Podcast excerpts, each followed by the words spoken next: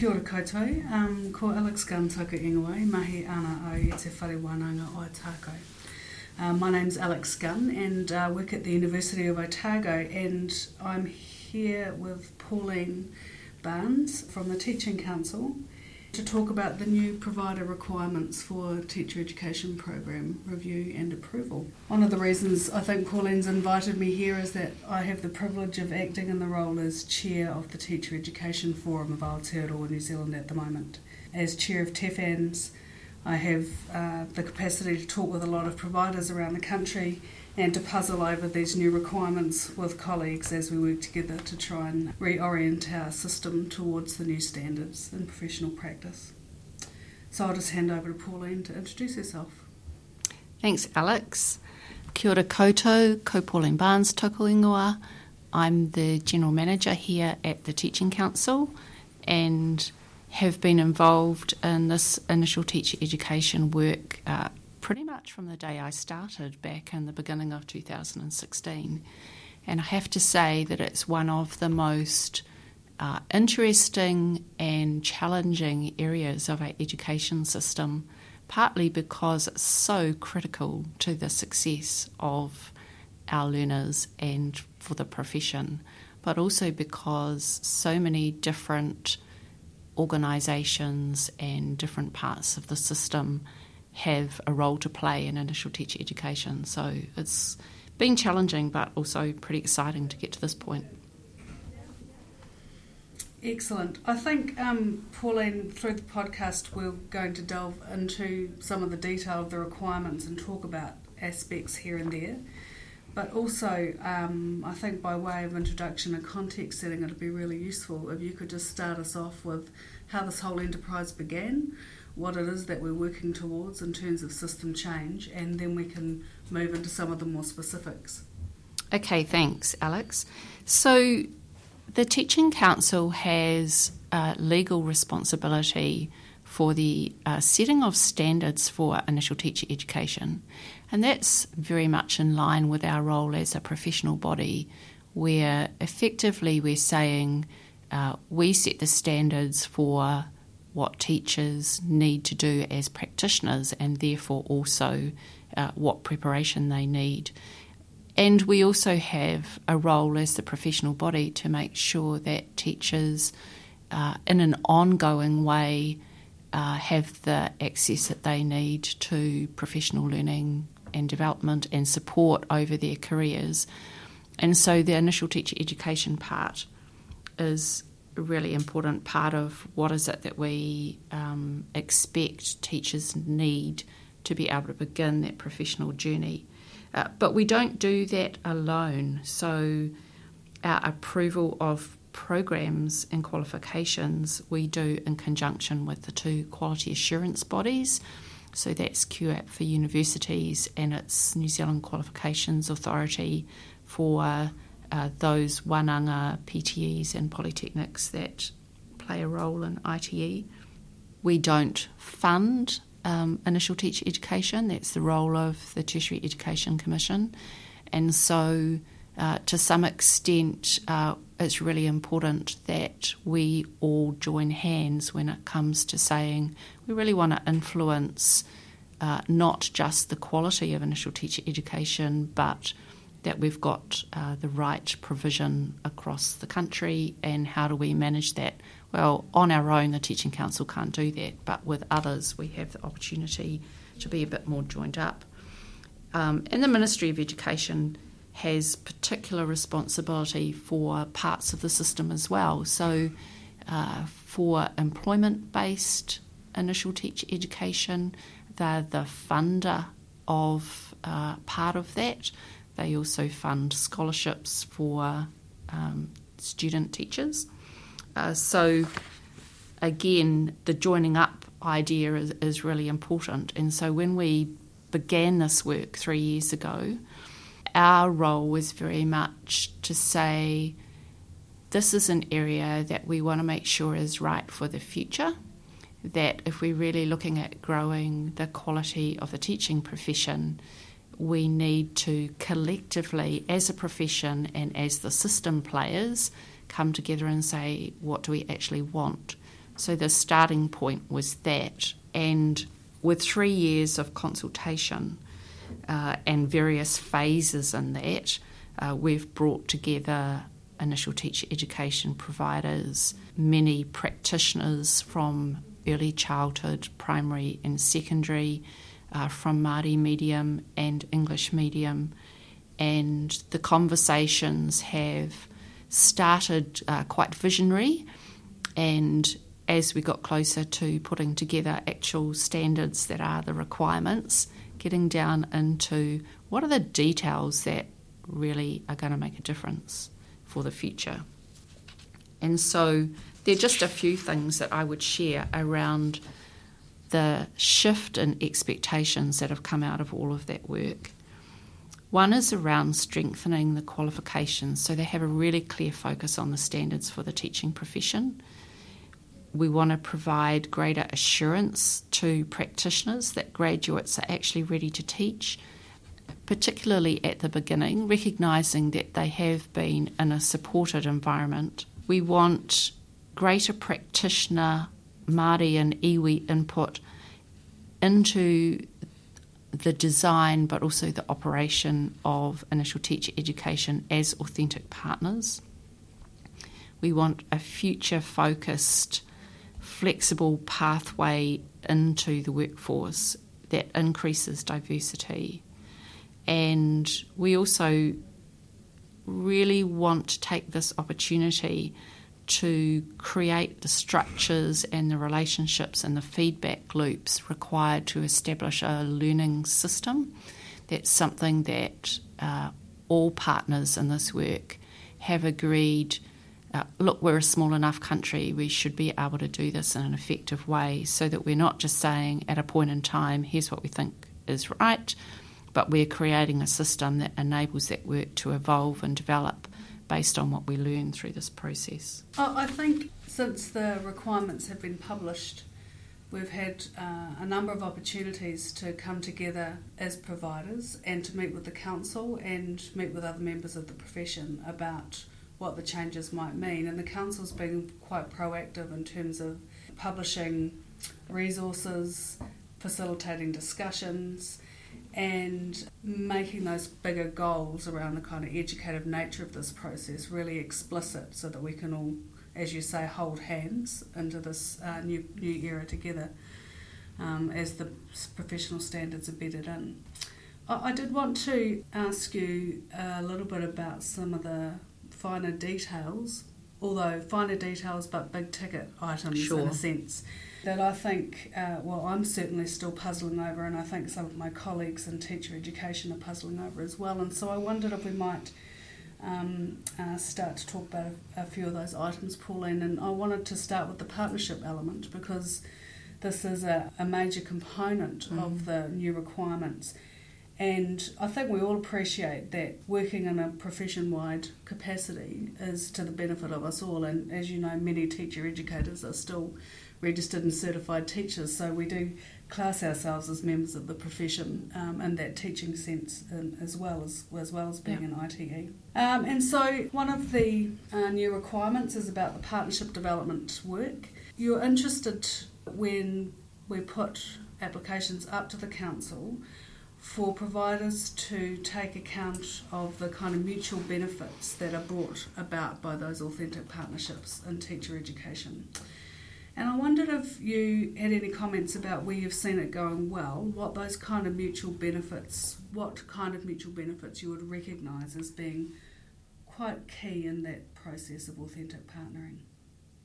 I think the authentic partnerships is definitely one of the most significant changes that we're looking for, and I would just say that we're not suggesting that there aren't already authentic partnerships. So we've seen a lot of amazing partnerships, but we do know that that's not the case in every situation, and the thread of authentic partnerships really came from the literature review that we commissioned NZCER to do quite early in this process, where they had a look at what does it really take to have meaningful practical experience as part of an initial teacher education program. and there were key factors that really describe elements of an authentic partnership. And I guess it's very difficult to put in writing what you're looking for a partnership, because actually the nature of a partnership is it is about relationship, but it's also about having some common expectations.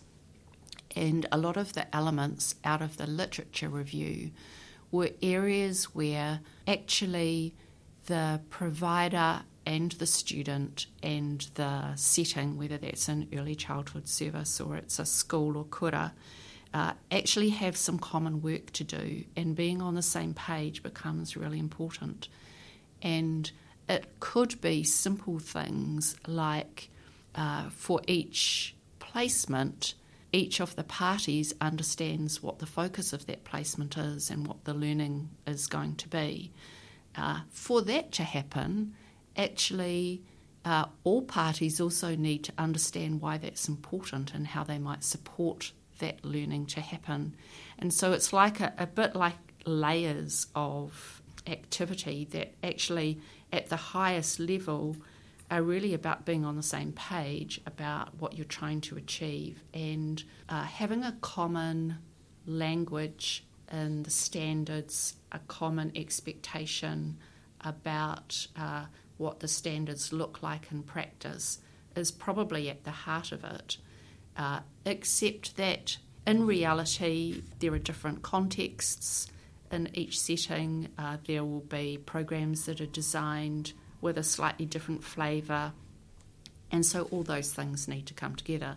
So the Council's tried really hard not to be too prescriptive, but to point to the evidence, to recognise it takes time to build a partnership, to try and find some things that we think would be helpful. So we've suggested things like you might bring some kind of memorandum of understanding of how you've built the kind of expectations. I think the hard thing is for providers is that really, though we're trying to build professional partnerships that have mutual benefits for the whole profession, the reality is that in this situation, the ITE provider has to kickstart that if they don't already have a base to work from, and they have real expectations to be able to get their program approved. So it's not quite a balanced arrangement, and we understand that. Thanks for talking about those benefits of the partnerships. And there's another element of those that I think it'd be worthwhile just touching base on, and it's about the way in which the profession, members of the profession and the teacher education provider can share responsibility for success of those graduating students. Could you tell us a bit more about how you imagine that will play out for programs? I think one of the things that I've been aware of in the time that we've been doing this work is that most practitioners and those working in ITE are pretty passionate about the kind of graduates that they want to see, but quite often, not always, quite often it turns into what's not working well. And what we're really looking to shift here is the thinking about, well, whose responsibility is this? If you are a part of a profession and you really believe in the teaching workforce is a profession, then each of us actually has a responsibility to nurture and grow and support new people coming along. And if you kind of take that understanding, then what we're trying to create is the opportunity for everybody to play their role in there. And at the moment, we recognise that there are some resourcing issues that sometimes not necessarily get in the way but don't help in terms of incentivising that relationship to work in the way that people would like it to.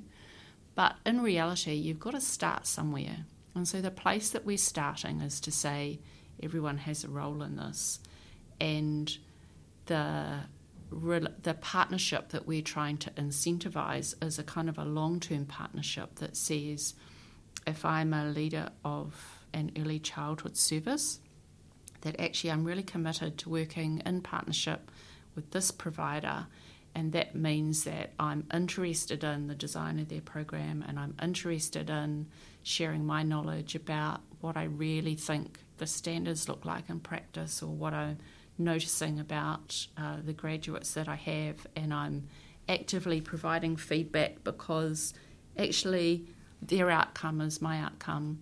And if I'm the provider, then I'm really looking for the opportunity to know what's it looking like when my students are there, the graduates that have come from my program, what are the areas that they're really strong in, and what are the areas that maybe they might need some more information, or what's changing in the curriculum that maybe I now need to pick up. It's a really complicated space, and it's only going to work well if people are looking for that joint outcome. Yeah, I think you used the word incentivise there, and I guess thinking back on the notion of the mutual benefit to the profession, there's quite a lot of incentives for practitioners to feel like they're making a contribution and being able to make a contribution to the development of their local workforce as well.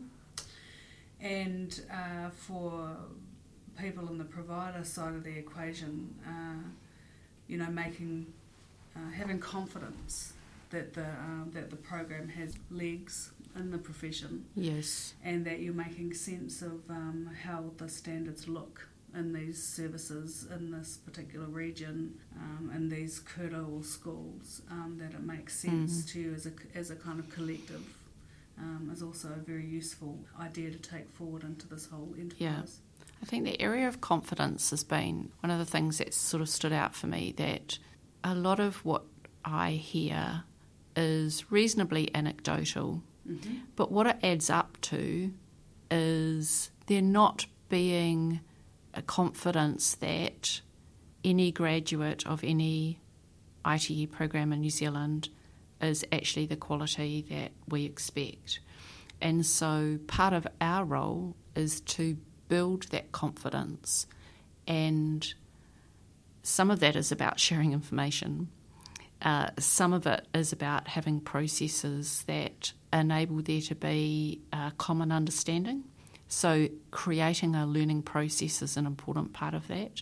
One of the other things that we've put in the kind of program of work is to have a national moderation of the culminating assessment of students. And that isn't to say we think some programs aren't going to make it. It's much more to say, actually, how do we build consistency and confidence of the kind of judgments that we're making as we learn what the standards actually look like in practice, and as we take these new models into the future, so that we are actively participating in the confidence building across the profession. And then, if we find some things that we don't have confidence in, changing things.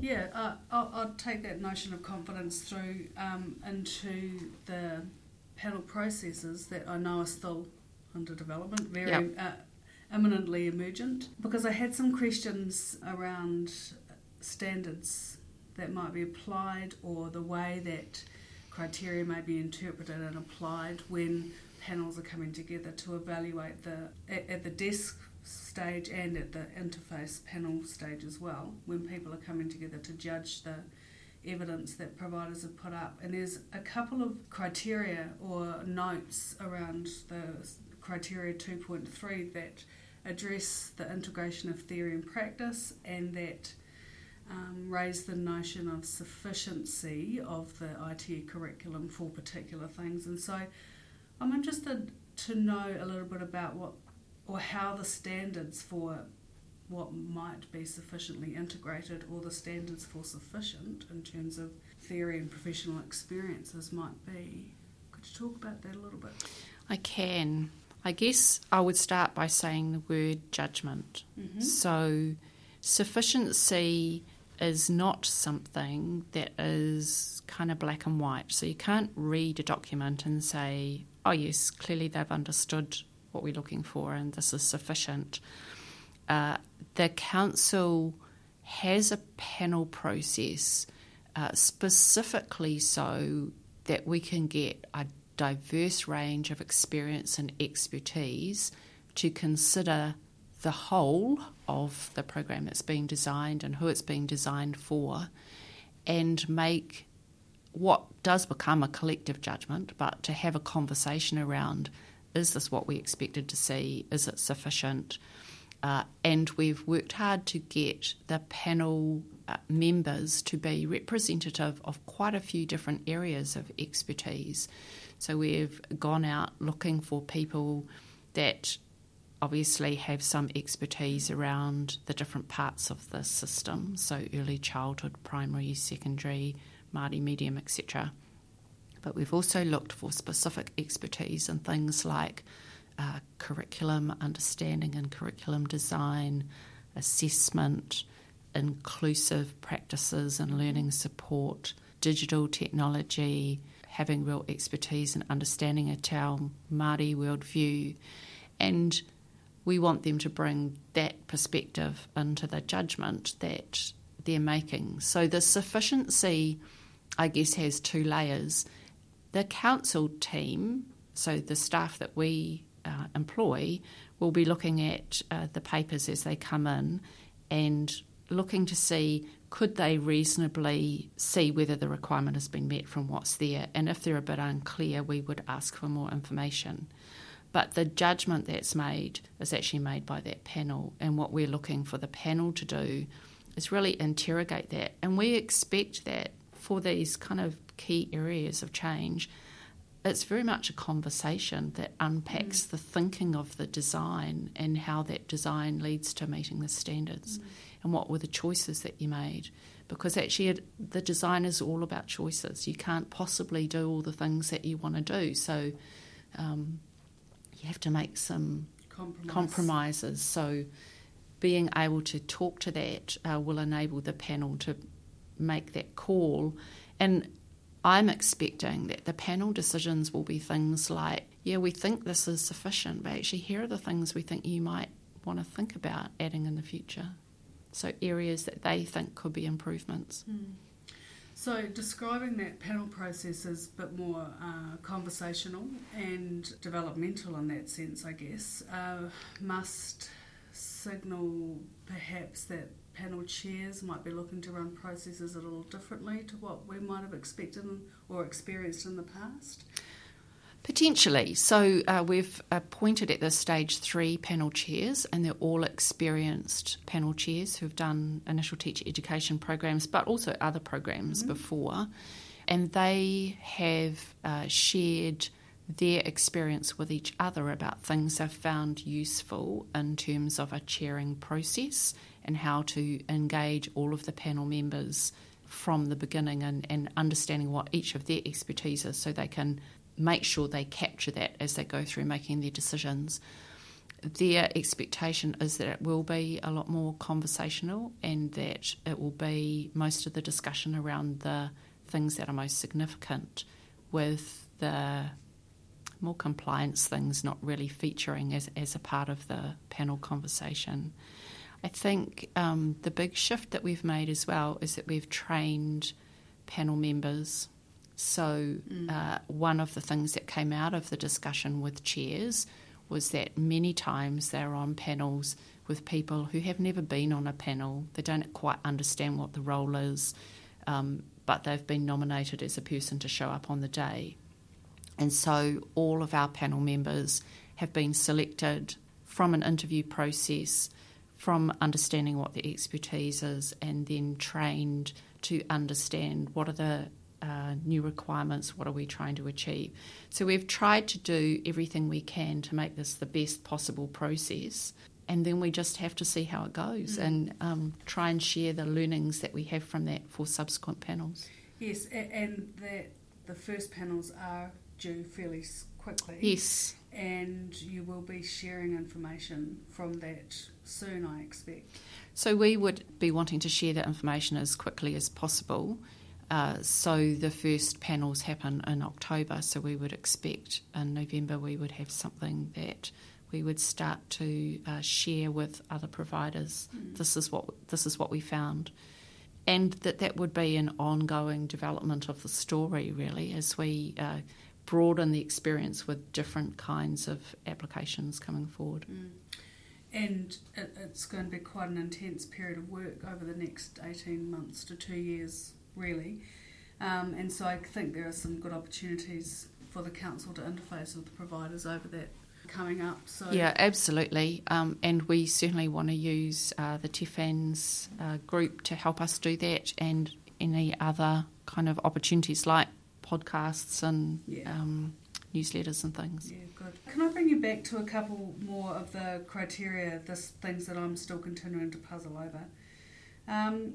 Joe sent us recently some packages of materials that were used in the learning workshops in June, I think?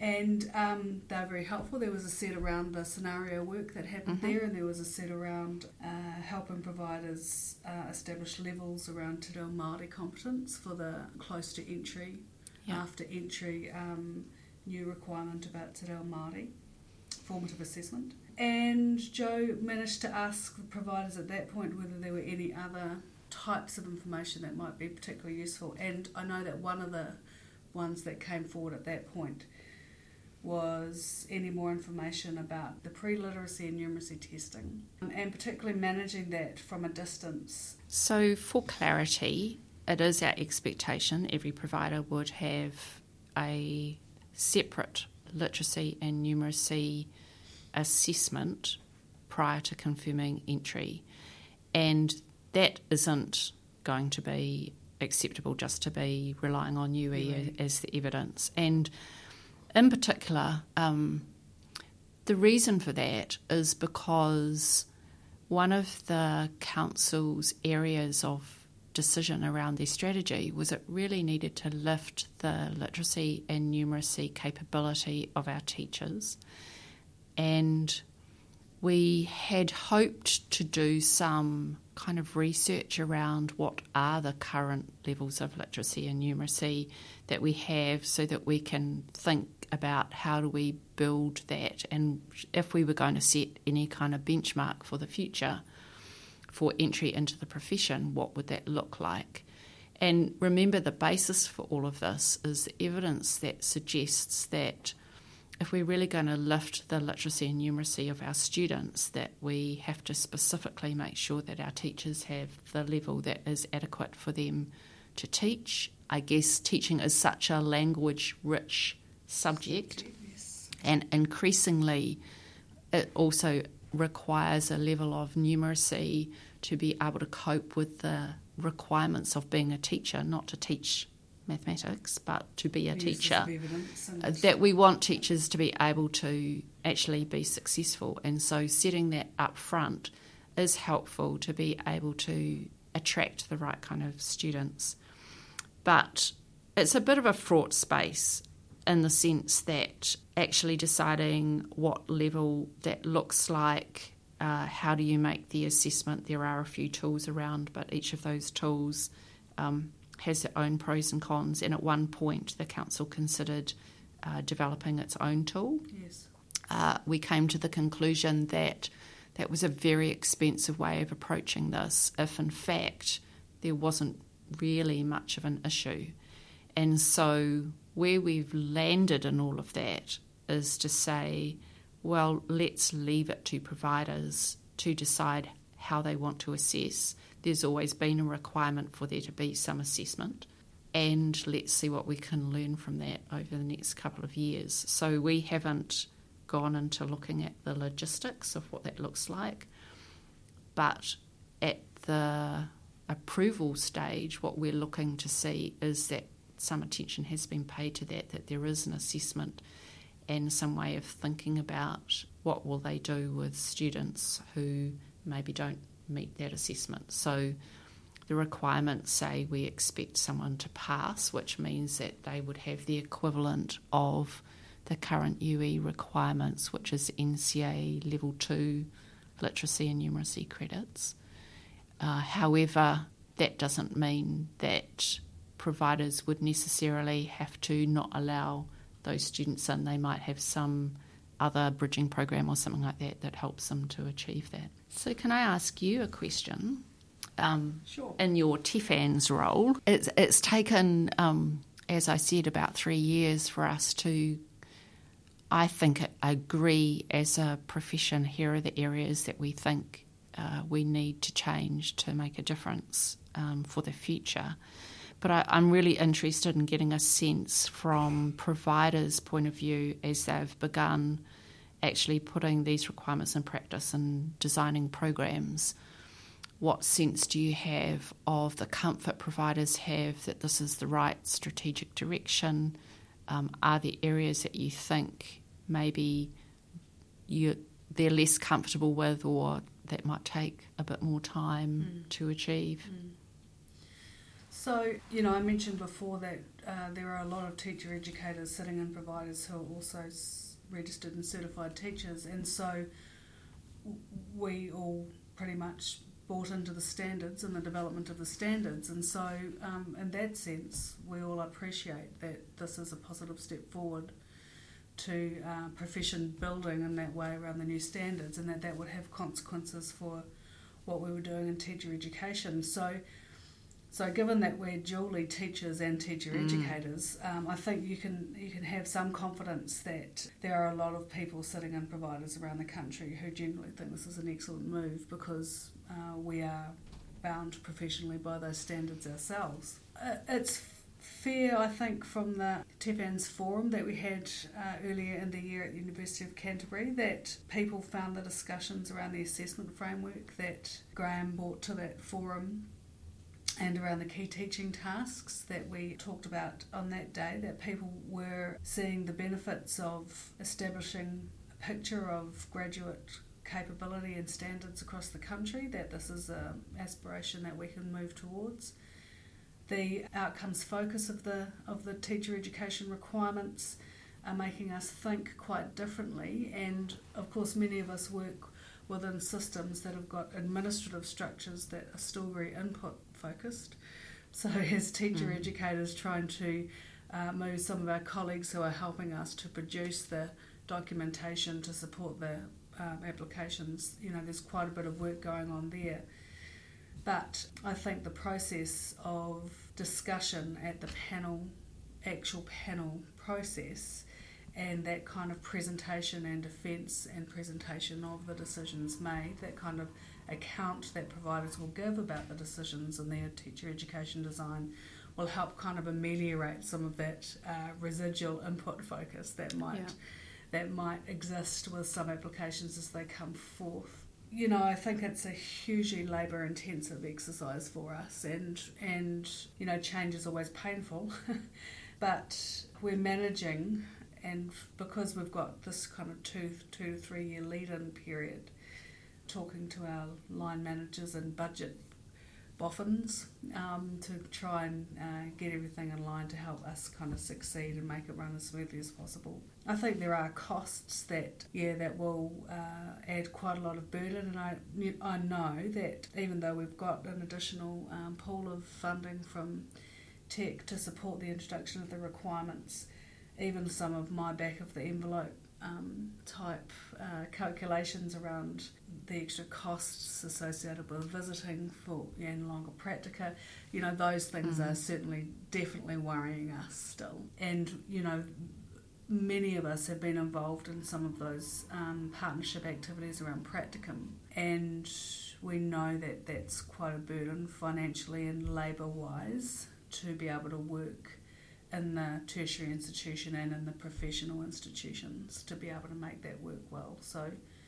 you know, there's still quite some questions about how we're going to pull it off, but my sense is that people are really just working on it, and we'll only do it by doing it in that sense. I think that is kind of where we see the system at as well, that we have done a lot of talking and planning and now we just have to do it and take care to make sure that we are mindful of what we're doing and learn from what we're doing and adjust. So this isn't a one-off thing. You know, there's still the programs to be designed and more work to do, but there's other parts of the system that we are beginning to pay attention to now. So one of the key areas that we're working on is a framework that is appropriate for Māori medium approval, that takes the concepts but actually works alongside a Māori worldview. And so Some providers may choose to have their Māori medium programs approved under the current approval framework, but many will choose to wait, and they're working collaboratively at the moment with us to create a Māori medium framework. Another area that we're working on actually is what does induction and mentoring look like, particularly for new graduates, but also right across the system as one of our functions around leadership. How do we grow capability of teachers to mentor others? How much are we leaving to chance that kind of first 2 years between graduation and achieving a full practicing certificate, and what should that really look like? How is that all supported by resources and things? And so often in these kind of policy changes, it's quite difficult to change the status quo that may be driven by funding arrangements and things like that.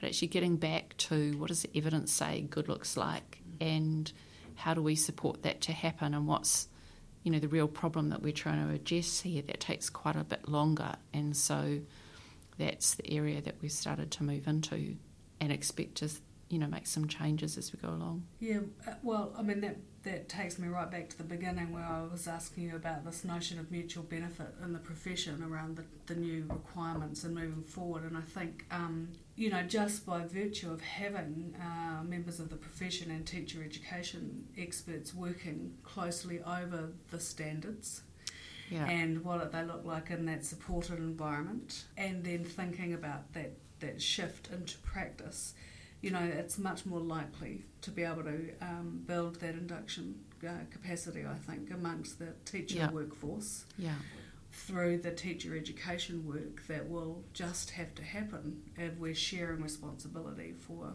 assessment of the standards with support and moving those graduates into the profession. So I think they work towards each other.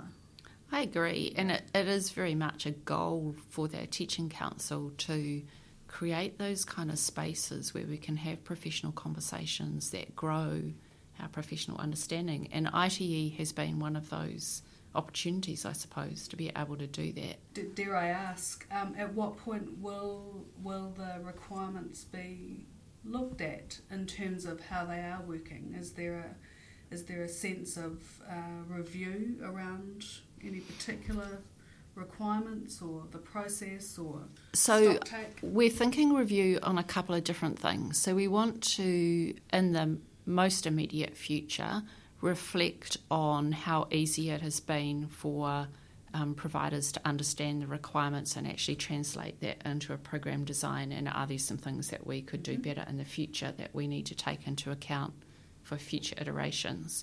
That's the most short-term one.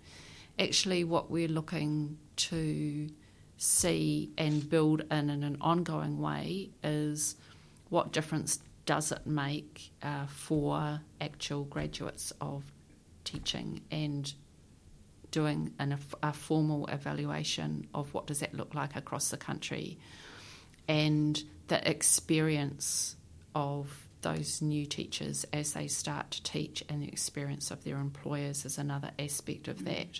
So ERO did an initial look at that a couple of years ago.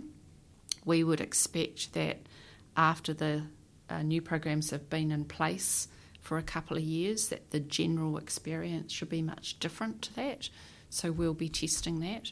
But I think there's also a program that we are just starting to develop now that looks at the particular aspects that we were trying to get into. So take authentic partnerships.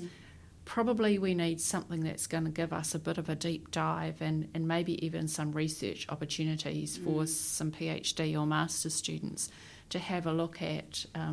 So here was our theory of change. This is what has happened in different places. What can we learn about that would strengthen practice? And it's that kind of discourse that we would really want to be promoting at things like TEFANZ conferences and other learning opportunities, where collectively we have a bit of a plan around what are we really trying to see here and how do we learn from that as a system.